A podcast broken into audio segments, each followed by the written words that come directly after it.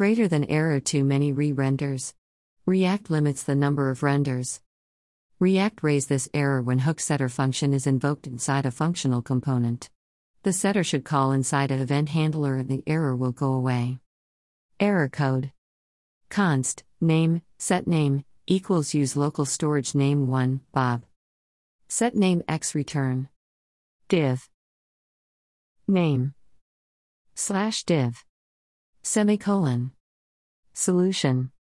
Const, name, set name, equals use local storage name 1, Bob. Return. Div.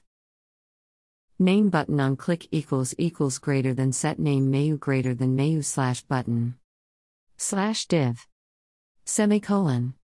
Too many re-render and error in React hook. How to enable validation on visited fields in Formik.